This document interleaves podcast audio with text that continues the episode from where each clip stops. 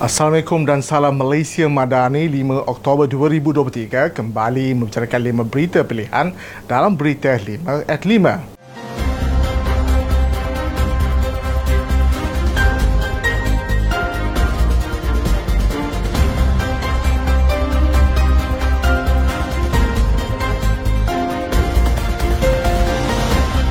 Timbalan Pengurusi Barisan Nasional Datuk Seri Muhammad Hassan mengingatkan penyokong serta pendukung parti khususnya jentera di semua peringkat agar tidak mengambil sikap selesa dengan senario semasa menjelang baki tempoh berkempen pelarai kecil Dewan Undangan Negeri Pelangai Sabtu ini.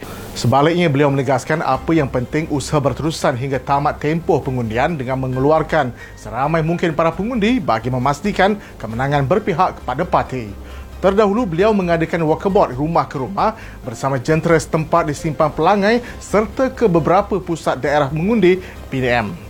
Beliau yang juga timbalan Presiden AMNO berharap semua pengundi perlu bijaksana dan jangan sesekali tersalah pilih calon serta tidak terpengaruh dengan pelbagai dakwah menjelang hari Mekundian Sabtu ini penampakan banyak kerusi kosong ketika himpunan anak muda Perikatan Nasional sempena pelaraya kecil Dewan Undangan Negeri Pelangai menjadi bukti bahawa mereka ini semakin ditolak oleh rakyat setempat. Pengarah Komunikasi UMNO Malaysia, Datuk Lokman Nur Adam berkata, anak muda semakin matang dalam menilai semula sokongan mereka terhadap Perikatan Nasional setelah terbukti parti itu memberi sogokkan pada pelaraya umum ke-15 yang lalu. Beliau menjelaskan pada mulanya anak muda percaya pada PAS dan PPBM ini bersih namun setelah terbukti kes yang melibatkan ahli Parlimen Kuala Terengganu dan kemaman kelompok anak-anak muda ini sudah menampakkan kesedaran Jelasnya pelayaran negeri di enam negeri sebelum ini turut menampakkan perubahan sokongan anak muda yang kini semakin beralih kepada Barisan Nasional dan Pakatan Harapan yang membentuk kerajaan perpaduan.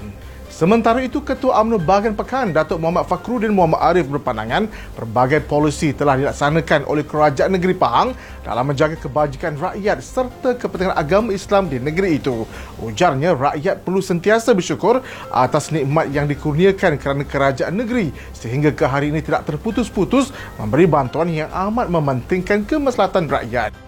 Kempen pelarian kecil Dewan Undangan Negeri Pelangai telah memasuki fasa pecutan akhir di mana hanya berbaki beberapa hari lagi di mana ianya perlu berlangsung dalam suasana sehat dan tidak menggugat perpaduan masyarakat. Ahli Majlis Kerja Tertinggi UMNO Senator Tengku Datuk Sri Zafar Tengku Abdul Aziz yakin dengan keupayaan calon Barisan Nasional Datuk Amizar Abu Adam yang akan meneruskan legasi yang dibina oleh Allahyarham Datuk Sri Johari Harun.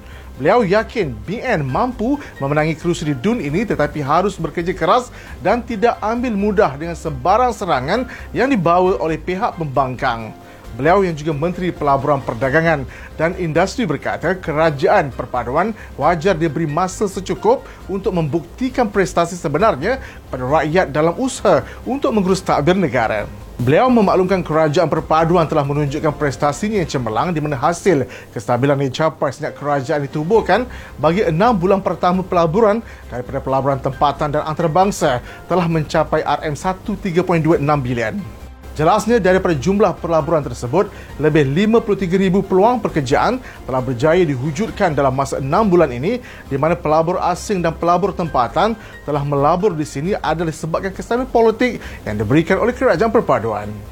Perikatan Nasional menggunakan isu 3R Raja, Agama dan Bangsa sepanjang tempoh berkempen sebenarnya pelarian kecil kursi Dewan Undangan Negeri Dun Pelangai kerana slogan bersih dan stabil yang sering dimainkan sudah semakin tidak popular.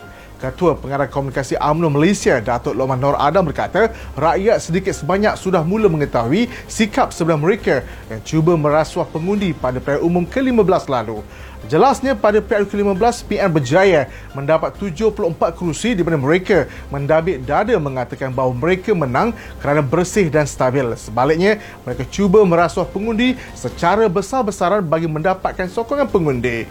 Beliau mempersoalkan bagaimana projek dana jana wibawa ketika negara berada dalam keadaan darurat telah terbongkar begitu juga dengan kes Razi Jidin di mana satu lagi skandal telah terbongkar berkenaan duit pencetakan buku JKAF yang bernilai hanya RM15 juta telah melambung menjadi RM80 juta.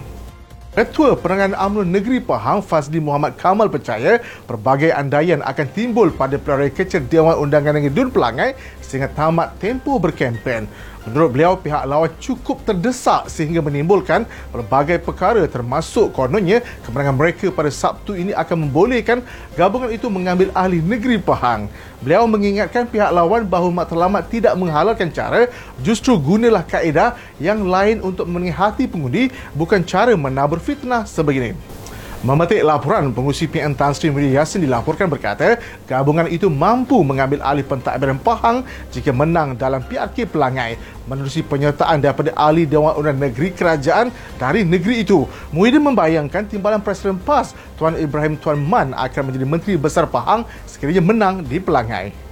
Sekian daripada saya Muhammad Saiful Muhammad Sahak. Jangan lupa temu janji kita Isnin hingga Jumaat jam 5 petang 5 berita pilihan hanya di Berita 5 at 5. Assalamualaikum dan salam Malaysia Madani.